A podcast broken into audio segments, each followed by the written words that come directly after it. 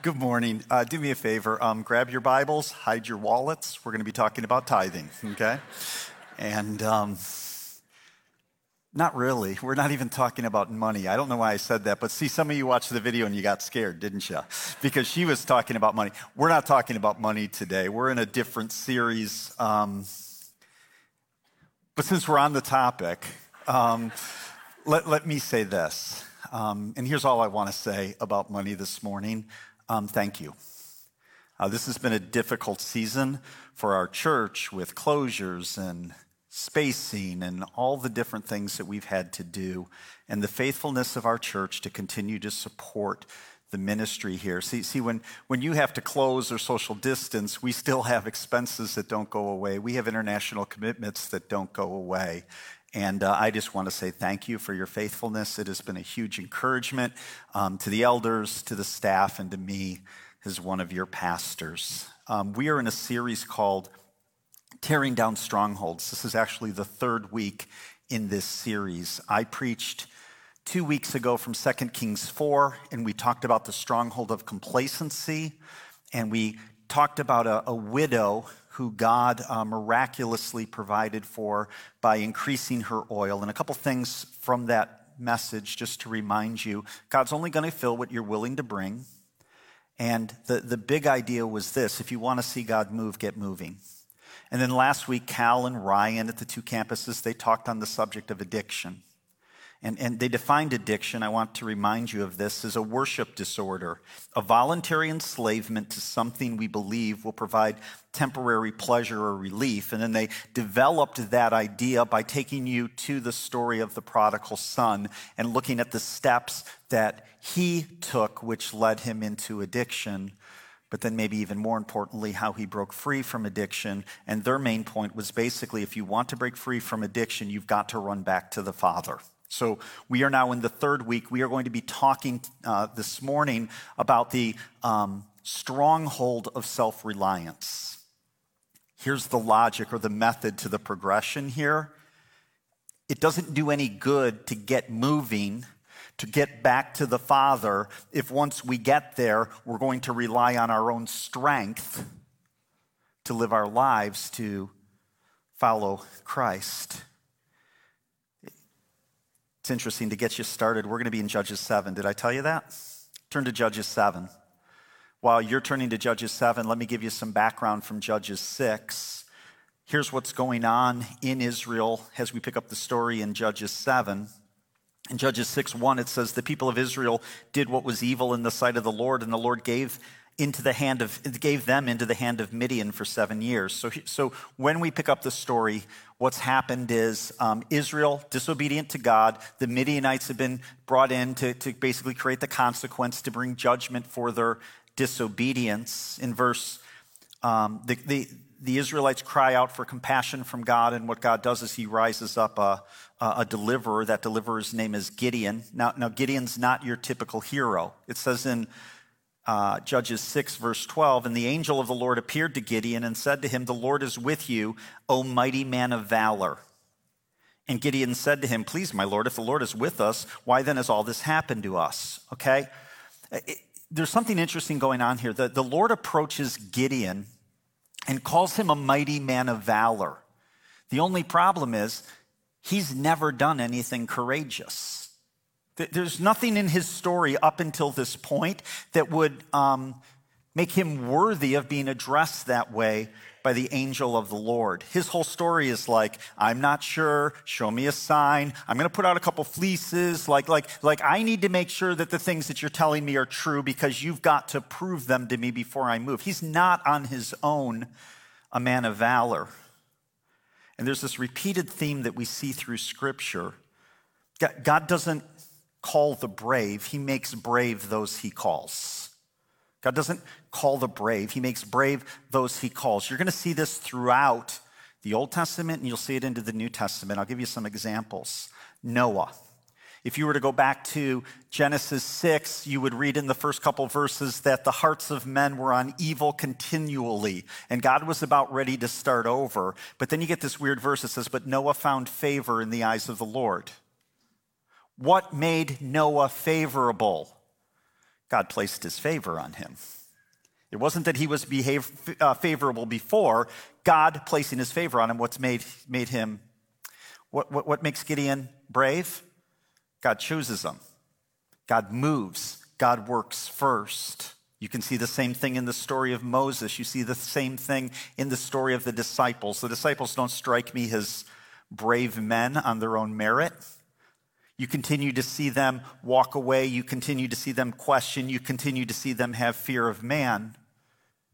But through their walk and journey with the Lord, he doesn't call the brave. He makes brave those he calls. If you're keeping notes, here's the first point from Judges 7. We want the starring role. As it relates to self-reliance, we want the starring role. So chapter 6, Gideon is called. He says, I'm not sure. He puts out a fleece. God answers that sign. And then he says, I'll do it again tomorrow night. Just flip the what's wet, the ground or the fleece. God does it again. And now he has the courage because God has shown up, because he has the confidence that God is with him. And he tears down at the end of chapter 6 the idols of Baal. So we pick up the story in 7, verse 1. It says, then Jerubbaal. And then it says that is Gideon. So this guy's got two names. Jerubbaal, it's more of a nickname. What that literally translated means is fight with Baal. So because of what he did to the idols of Baal, he's got this other nickname, Jerubbaal, but that's just too hard to say. We're going to call him Gideon, okay? So Gideon and all the people who were with him rose early and encamped beside the spring of Harod.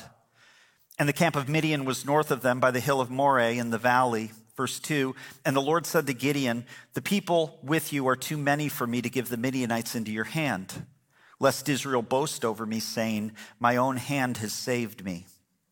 Okay, so we're dealing with this stronghold of self-reliance or being self-reliant. And it's interesting, a definition, a Webster's definition of self-reliance is this, to depend on one's own powers and resources rather than those of others. To depend on one's own powers and resources rather than those of others. That sounds like a good thing. That sounds like a virtue. It doesn't sound like a vice. Why are we talking about self-reliance as if it's something bad or a stronghold? If you Google the word self-reliance, you'll find a list of articles will pop up, and those include embracing self-reliance, the art of manliness, how to become self-reliant, steps you can take towards self-reliance. You can actually even go to self-reliant camp.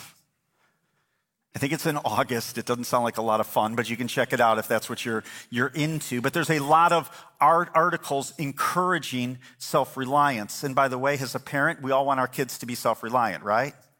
We start with these little babies that are utterly helpless, and then we bring them through that, through infancy, through childhood, through high school, and then we hope somewhere around 18 or 30 that they become able to take care of themselves, they can provide for themselves, they're self-reliant, right?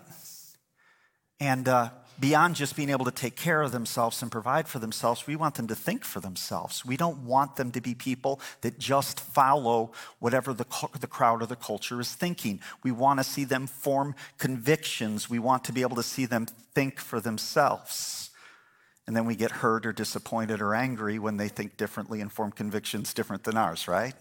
So is the role of the parent. But there's a lot of good that can be said about being self-reliant. Our country, sociologists will tell you that it's been formed by what is called the Protestant work ethic, the idea that we need to work hard, we need to take care of ourselves and not rely on anyone else. As a nation, we pride ourselves in our prosperity, that we don't have to depend on other nations. And we worry when we realize that our manufacturing supply chain or our pharmaceutical supplies are dependent on another nation. We don't want to be those people. We want to be able to take care of ourselves. And here's what I want you to realize. Much of this idea of self-reliance, it's not all a bad thing. But often our sin is not just a choice to do the wrong. It's actually a distortion of the good. That's how Satan often tempts us into an area that can be dangerous for us. And when self-reliance becomes self-dependence, when we believe we can do everything in our own strength, when in essence, we believe that we are the star or the center of our own show, we're in danger. The pastor who works hard and toils to build a church, but in the end up makes the ministry all about himself. The farmer who is diligent and he plants in the spring and he works hard and his crop increases until the point where he has to build bigger barns to hold all the produce. And then he looks around and says, I've got everything that I ever need. The king who surveys his kingdom and says, like Nebuchadnezzar said in Daniel 30, or Daniel 4, verse 30, is this not great Babylon, which I have built by my mighty power, as a royal residence for the glory of my majesty? Ruling the world, man, completely self-reliant. Everything he's doing in his own strength for his own glory. Self-reliance just became dangerous. And the Lord's not amused. Look at the response in verse 31. It says, while those words were still in the king's mouth, there fell a voice from heaven, O King Nebuchadnezzar, to you it is spoken, the kingdom has departed from you, and you shall be driven from among men. And your dwelling shall be with the beasts of the field, and you shall be made to eat grass like an ox. Whoa, hold on, slow down. Self-reliance, which became self-sufficiency. Okay, maybe we understand the problem, but shouldn't the punishment fit the crime? Like, okay, I get it. The guy got a little proudful of everything that he had done. He was doing it for his own majesty. But did he really have to, for 7 years, go completely out of his mind, let his fingernails and toenails grow, let his hair grow, and run around in the wild and eat grass and chew his cud? Like, is self-reliance really that bad?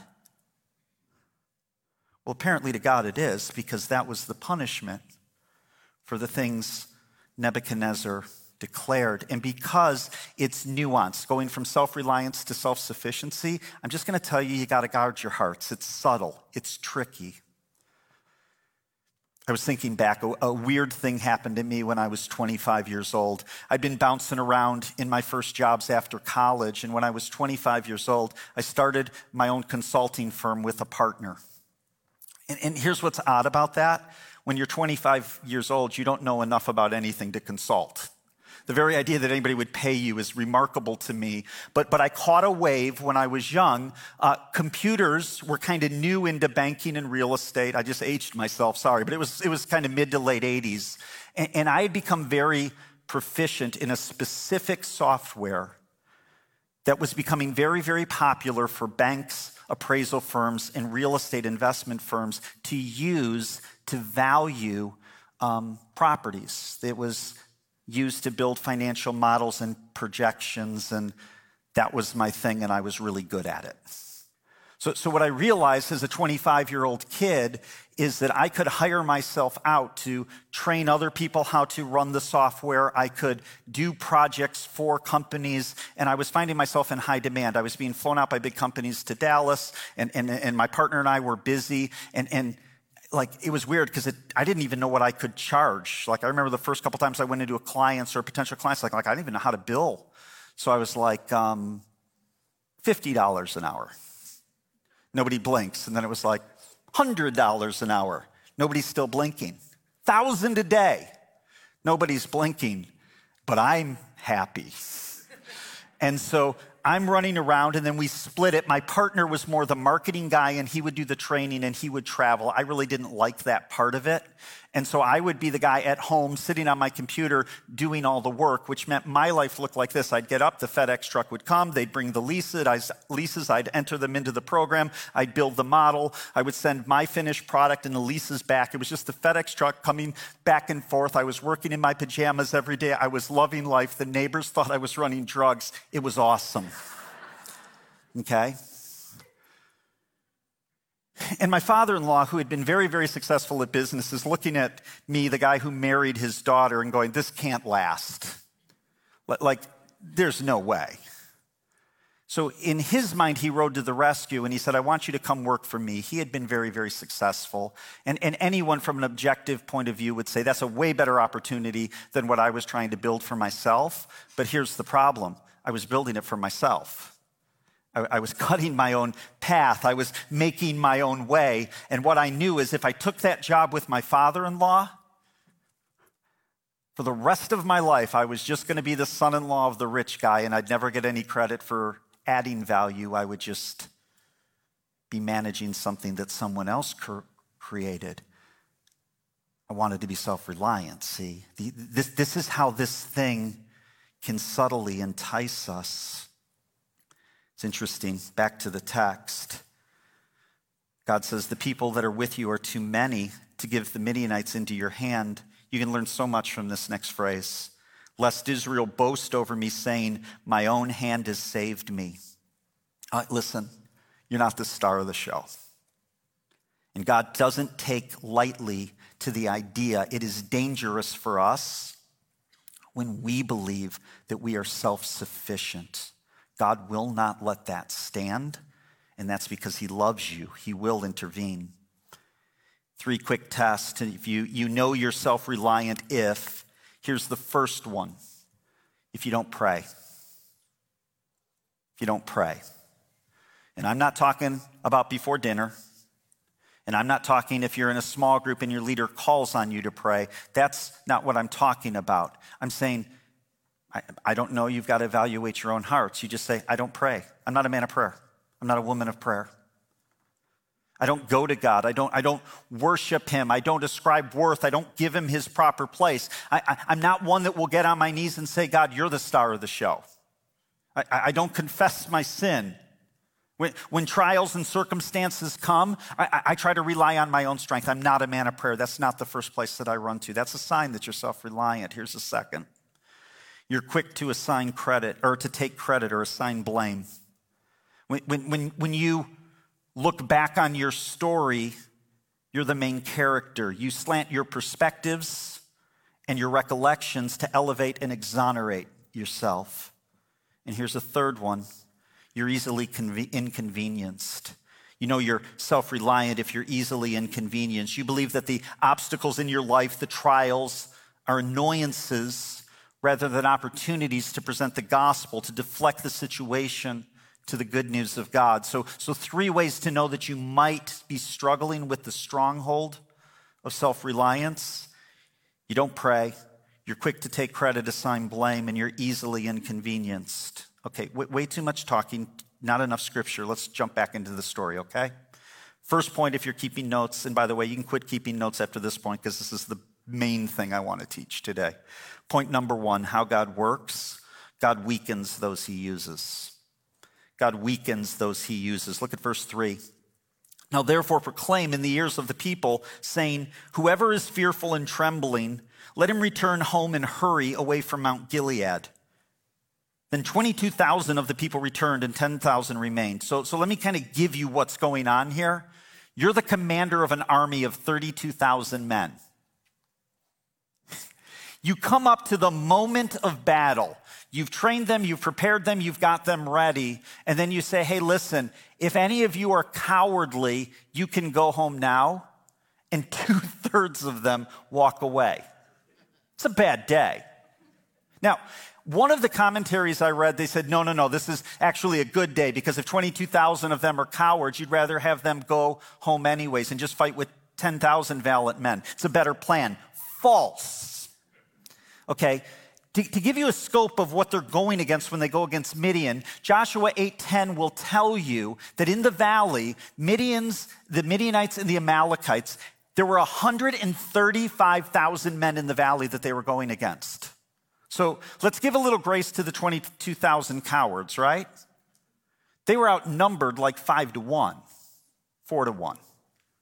Quick math, I have no idea, but a lot, okay? 22,000 leave. Now you're left with 10,000. You're Gideon who struggles with courage anyways. I'm not sure. Maybe Gideon tried to leave with the 22,000. I don't know how that worked, but Gideon's now left. There's 10,000 guys there ready to fight to go up against 135,000. And the Lord says in verse 4 to Gideon, the people are still too many. And Gideon said to the Lord, I have a lot of things to say to the Lord at that point, but the text doesn't go there. It says, the people are still too many. Take them down to the water, and I will test them for you there. And anyone whom I say to you, this one shall go with you, shall go with you. And any of whom I say, this one shall not go with you, shall not go. So he brought the people down to the water. Now get this. And the Lord said to Gideon, Everyone who laps the water with his tongue, as a dog laps, shall be set by himself. Likewise, everyone who kneels down to drink. And the number of those who lapped, putting their hands to their mouths, was 300 men, but all of the rest of the people knelt down to drink water. Okay, this is an odd test. So you go down to the lake, you go down to the river, you go down to the stream, you're very, very thirsty. How do you drink water? Do you get down on your knees, put your face in the stream, and just start sucking? I won't ask you to raise hands. Maybe some of you do that. Okay, maybe that's you. I'm thinking about it, and I either get down on my knees or I get down and I scoop up a handful of water, right? And then I kind of suck it out of my hand. I cup the water in my hand and I suck it out of my hand. It would never occur to me to lap the water like a dog does with his tongue. And the description is very, very clear. If they lap it with their tongue, now I have a dog, I've watched it drink, it isn't pleasant. It goes everywhere, but he's saying those guys, the guys that take the water and lap it with specifically, like a dog with their tongue, take those guys. And I'm thinking to myself, who does that? Apparently about 3% of the population. Because what's happened now is 300 men lap it like dogs. Those are the guys I don't want to go to battle with, by the way.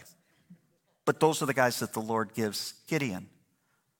3% of the 10,000, which is a third of what he started with.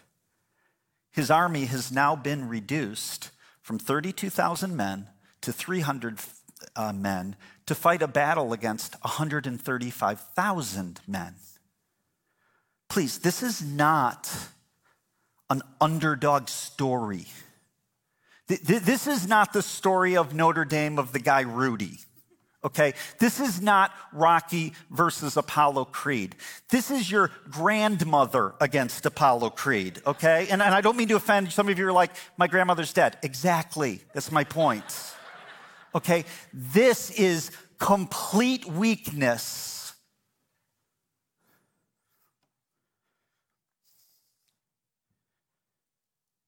Write this down. If dependence on God is the objective, then weakness is an advantage. If dependence on God is the objective, then weakness is an advantage. How can weakness ever be an advantage? Well, A.W. Tozer in his book, The Root of the Righteous, says this: it is doubtful whether God can bless a man greatly until he has hurt him deeply. It is doubtful whether God can bless a man greatly until he has hurt him deeply. Listen, if that weakness that is created is Gideon to rely on God, it's not a weakness, that's a strength. When you're alone, when you feel betrayed, when you're in a season where trust has been broken, you find yourself alone. Sometimes it's in that season that God proves himself to be closer than a brother, right? Weakness being turned into strength. When you've lost your job, you're not sure how you're going to make ends meet at the end of the month, and God shows up and proves that he is the provider in your life, that's a weakness that is becoming a strength. When, as a parent, you realize that all the books that you read and all the parenting conferences that you went to and as good a job as you tried to do is not producing the kids you thought that it would. When you're faced with rebellion, when you're faced with disobedience, and now you're on your knees praying to God for doing and asking God to do what he could only do in the first place, which is melt hard hearts. Maybe in that moment, what you thought was your greatest moment of weakness is actually God trying to strengthen you. Sometimes God's going to reduce the size of your army so that you have no choice but to trust him. This is also true, New Testament, just to validate it with a cross-reference. Paul, in 2 Corinthians 12, verse 8, Paul has been given what he describes, we don't know exactly what it was, but a thorn in the flesh. And he keeps going to the Lord and saying, hey, please take this thing from me. It's a pain. It's a nuisance. It creates weakness. And it says in verse 8 of 2 Corinthians 12, 3 times I pleaded with the Lord about this, that it should leave me. But he said to me, my grace is sufficient for you, for my power is made perfect in weakness. Therefore, I will boast all the more gladly of my weaknesses, so that the power of Christ may rest upon me. For the sake of Christ, then, I am content with weaknesses, insults, hardships, persecutions, and calamities. For when I am weak, then I am strong. Don't be surprised when God is doing the same things in your life. One of the most important truths we can ever learn is this: our greatest strengths, if we are not careful, can be more dangerous than our weaknesses. Our greatest strengths can be more dangerous than our weaknesses. The big idea, again, if you're keeping notes, is this: Christians often pass the test of adversity and fail the test of prosperity. Christians often pass the test of adversity and fail the test of prosperity. Just remember this. Think back to the moment that you were saved. There had to be a time when you came to the point that you recognized your sin and said, there's nothing that I can do to save myself. There is nothing that I can do to reconcile myself to a holy God. So in some way, at some point, you had to cry out to the Lord to do what you didn't have the strength to do. You needed a savior. You needed someone to take your place, to be a mediator, to be an advocate, to take your sin and endure God's wrath in your place. That's what salvation is all about. Understanding that we are completely helpless and in desperate need of Jesus Christ. Agreed? Okay. How foolish or how illogical would it be to leave that point of complete dependence at the moment of our salvation and walk away from it, believing that the rest of our lives, trying to follow after Christ and walk after him, we have the ability to do that in our own strength. Think about the example of Jesus throughout the New Testament. How many times does he withdraw from the crowds and the multitudes to get alone, get down on his knees and pray? And model for us his dependence on his heavenly Father. If that's true for Jesus, how much more important is it for us? Jesus will say in John 15:5, I am the vine, you are the branches. Whoever abides in me and I in him, he it is that bears much fruit. Get the last phrase. For apart from me, you can do nothing. For apart from me, you can do nothing. I look at a room with this many people. I don't know what season you're in. And I don't know what trial or what struggle you're facing. Can I just suggest to you a perspective that you've not considered? Maybe what God is doing in this season through that trial or through that circumstance, maybe he's reducing your army.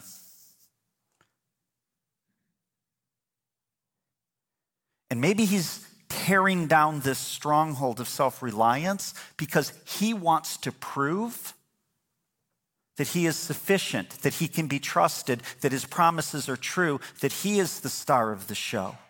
Maybe that's what's going on in this season, because whoever God is going to use, you can bank on it. He's going to weaken them. Here's a second thing.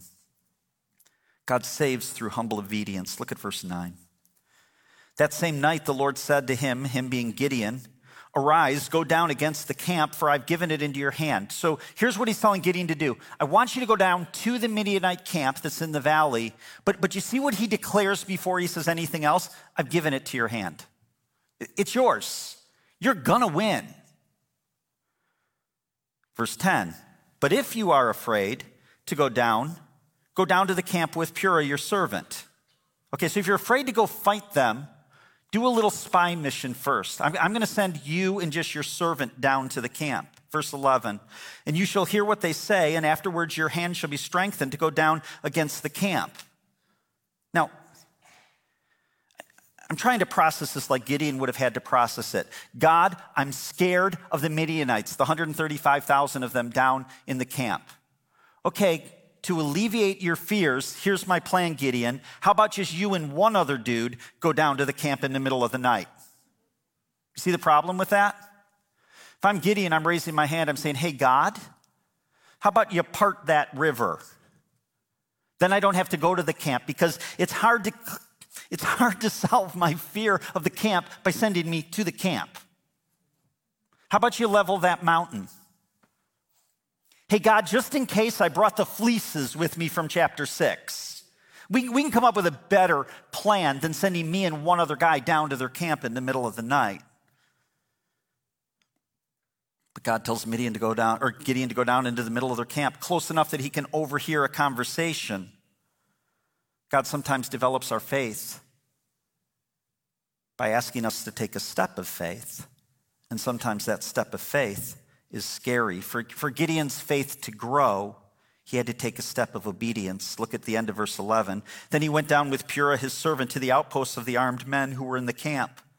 And the Midianites and the Amalekites and all the people of the east lay along the valley like locusts in abundance, and their camels were without number. I don't think you see they got closer. He was getting less scared. Their camels were without number, has the sand that is on the seashore in abundance. Verse 13, and when Gideon came, behold, a man was telling a dream to his comrade. Comrade? So is it the Amalekites and the Midianites and the Russians? Comrade? Like, where'd that word come from? Like, that caught me off guard. Another thing happens. When he gets down to the camp, God's going to prove himself, that he's going to give the camp into the hand of Gideon. So all of a sudden, these Russian comrades are talking. And one of the guys says to the other guy, hey, let me tell you the dream I had last night. Now, a couple things odd about that. Dudes don't tell dudes their dreams. Can we agree on that? It's just weird. So about like 3 weeks ago, I'm standing by the coffee machine, the Keurig. I'm getting my cup of coffee. I'm at church. And Pastor Craig comes up to me and goes, hey, I had a dream about you last night. Can I tell you about it? No. Creeper, go back to your office. Like dudes don't do that. Okay, so just know, everything going on now has just gotten weird, okay? And it doesn't get a lot better. He tells them the dream. So here's what he says. Where am I at? I'm at the end of verse 13. And he says, behold, I dream. I'm not going to do the whole Russian thing. That'll get old quick. And behold, a cake of barley bread tumbled into the camp of Midian and came to the tent and struck it so that it fell and turned it upside down so that the tent lay flat. And his comrade answered, this is no other than the sword of Gideon, the son of Joash, a man of Israel. God has given into his hands Midian and the camp. Okay. This dream is reassuring and insulting at the very same time. Sometimes God does that. So the good news is Gideon gets close enough. He obeys God. He takes a small step of obedience. He goes down to the camp with his servant. They get close enough that they can hear a conversation where one guy's telling the other guy the dream. And the dream is this: a piece of barley bread bumped against the tent, knocked it down. And somehow the other guy goes, I know exactly what that means. That's Gideon smashing the Midianite army. That's reassuring, correct? Okay, here's the bad part. Let me do this by way of illustration. When I started pastoring here, I was also coaching soccer at Western Michigan Christian. This is going to get me in so much trouble. So I'm coaching soccer at Western Michigan Christian. Western Michigan Christian has been around for a long time. They're called the Warriors, and they have an Indian head. And now all of a sudden we got this issue because you've got Indian heads and warriors, and is this socially acceptable? So there's a debate. Do we change the name? What do we do? And someone came up with this wonderful idea. Rather than Warriors, why don't we call ourselves the West Michigan Christian Rise Up? Warriors, rise up. That's going to take me 1 second to figure out which one of those I want, okay? Now, the problem is, because I wanted to be helpful, I understood the problem with both of those names. I said, why don't we just call ourselves the West Michigan Christian Barley Biscuits? I think it's a way better name based off Judges 7, right? The Barley Biscuits. That will instill fear into the hearts of our opponents. Oh, here come the biscuits.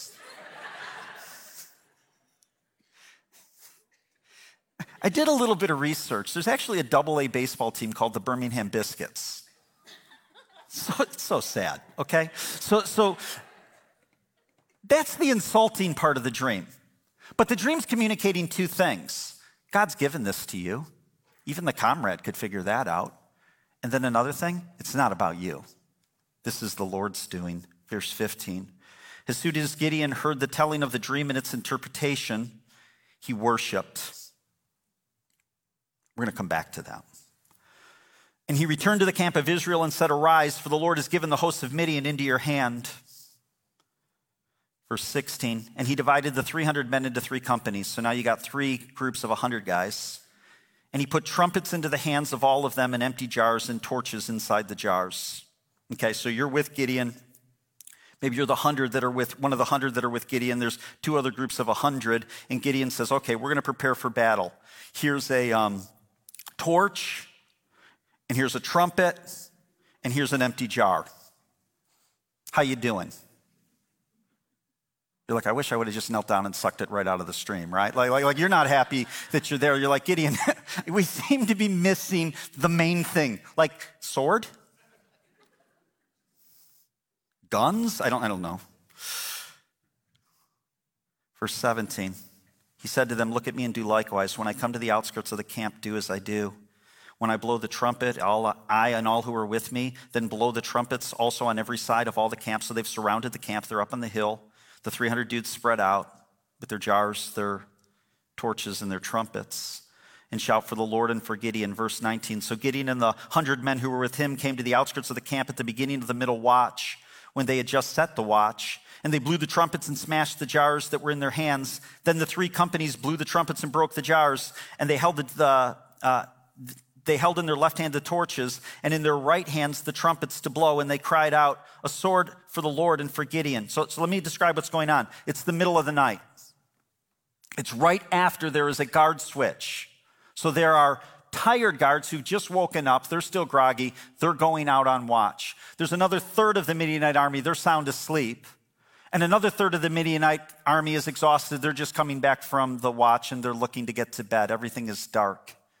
And all of a sudden, there are trumpets surrounding them. There are jars being broken. Torches are being lit. And in the confusion and in their tiredness in the middle of the night, all of a sudden what happens is the guys who are asleep see soldiers coming back into the camp, and they mistake them for the enemy rather than their, comrades. This is Verse 21, so every man stood in his place around the camp, and all the army ran. That's the Midianite army. They cried and they fled. When they blew the 300 trumpets, listen, this is important. The Lord set every man's sword against his comrade and against all the army. And the army fled as far as they just ran. I don't know what that next word is. And then there's other big words, so we're just going to stop, okay? So what happens is they hear this clatter up on the hillside, they see the torches, and they basically turn on each other because God made them turn on each other, and they destroy themselves. Okay, here's a question. We've just gone through the whole chapter. When did Gideon get this plan from God? When did God tell him how to conduct this battle? Where'd the strategy come from? Do you remember? I don't remember reading that, do you? There's no place where God instructs Gideon to split them into three companies and to take the torches and the trumpets and the jars. God never instructs him. Gideon came up with that. Because weakness forced him to do what he wouldn't normally do. Normally, he would have taken the 32,000 men, even though the odds were long, and conducted in close armed warfare. But his weakness, the position God put him in, the weakness that he found himself in, forced him to come up with a different plan, and I'm going to argue all day it was a better plan. Here's why. First, it resulted in victory. Second, there was not one Israelite casualty. If 32,000 had attacked 135,000, I'm assuming that wouldn't have gone well. There would have been a toll. There would have been injuries. There would have been dead. In this plan, not one casualty. Here's another thing. It's interesting. After they attacked, verse 23, and the men of Israel were called out from Naphtali and from Asher, just the different tribes, and all of Manasseh, and they pursued after Midian.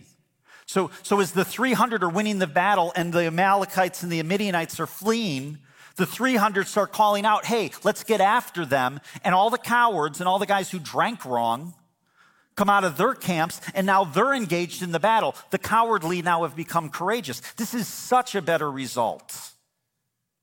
Such a better plan. Gideon's weakness actually became a strength. Okay, So how do we apply this to ourselves? I actually think the application is simple.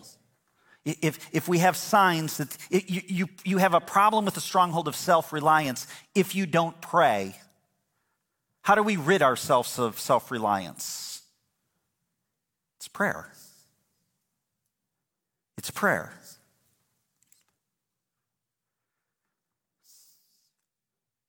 Some struggle with prayer. They don't feel that God's listening. They're not sure that they're being heard. They're not sure that they're worthy to go into the presence of God. Let me assure you of a couple things. You are being heard because he promises to hear you. And if you're worried about your worthiness, you're not worthy on your own. You're worthy because Jesus Christ is worthy. And we're told actually in 1 John that we have an advocate at the right hand of the Father, Jesus Christ the righteous. A fear of going to prayer because we're not worthy is a denial that Jesus Christ is worthy. And when we go to prayer, here's what we're doing. We're telling God he's the star of the show.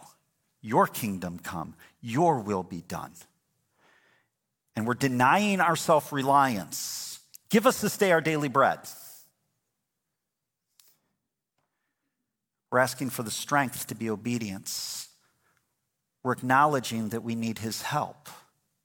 See, prayer is what tears down the stronghold of self-reliance. Here's the second thing, small steps of obedience. Small steps of obedience. I found it really interesting in Jennifer's testimony at the beginning. She's telling you she's struggling with putting all of her dependence on money. And she's got this voice in the back of her head says, I should be tithing, I should be tithing. But she had to take the step of obedience to get baptized until she could deal with the bigger issue, which was the dependence on money.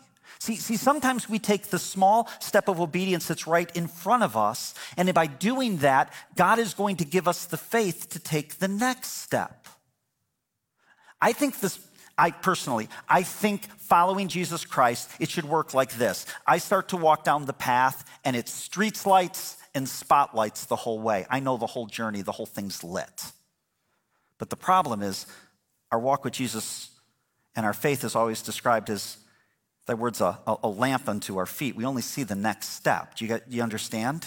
And sometimes God's asking us to take that one step of obedience and see if he won't prove himself faithful to provide the strength that we need for the rest of the journey. And then back to verse 15. I told you I'd come back to this. When Gideon heard, when he had the confidence that God was going to deliver the Midianites into his hand, he worshiped. God, this is who you are. This is why I need you. Giving God proper credit.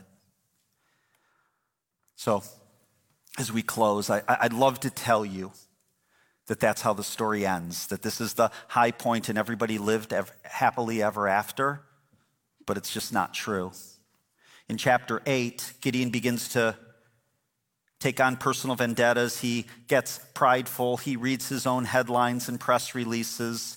And in Judges 8:27, it says this, Gideon made an ephod or an altar and put it in his city, and all Israel whored after it there, and it became a snare to Gideon and his family. Chapter 8, verse 30, now Gideon had 70 sons, his own offspring, for he had many wives. Thanks for that clarity, okay? Verse 31, I want you to hear this.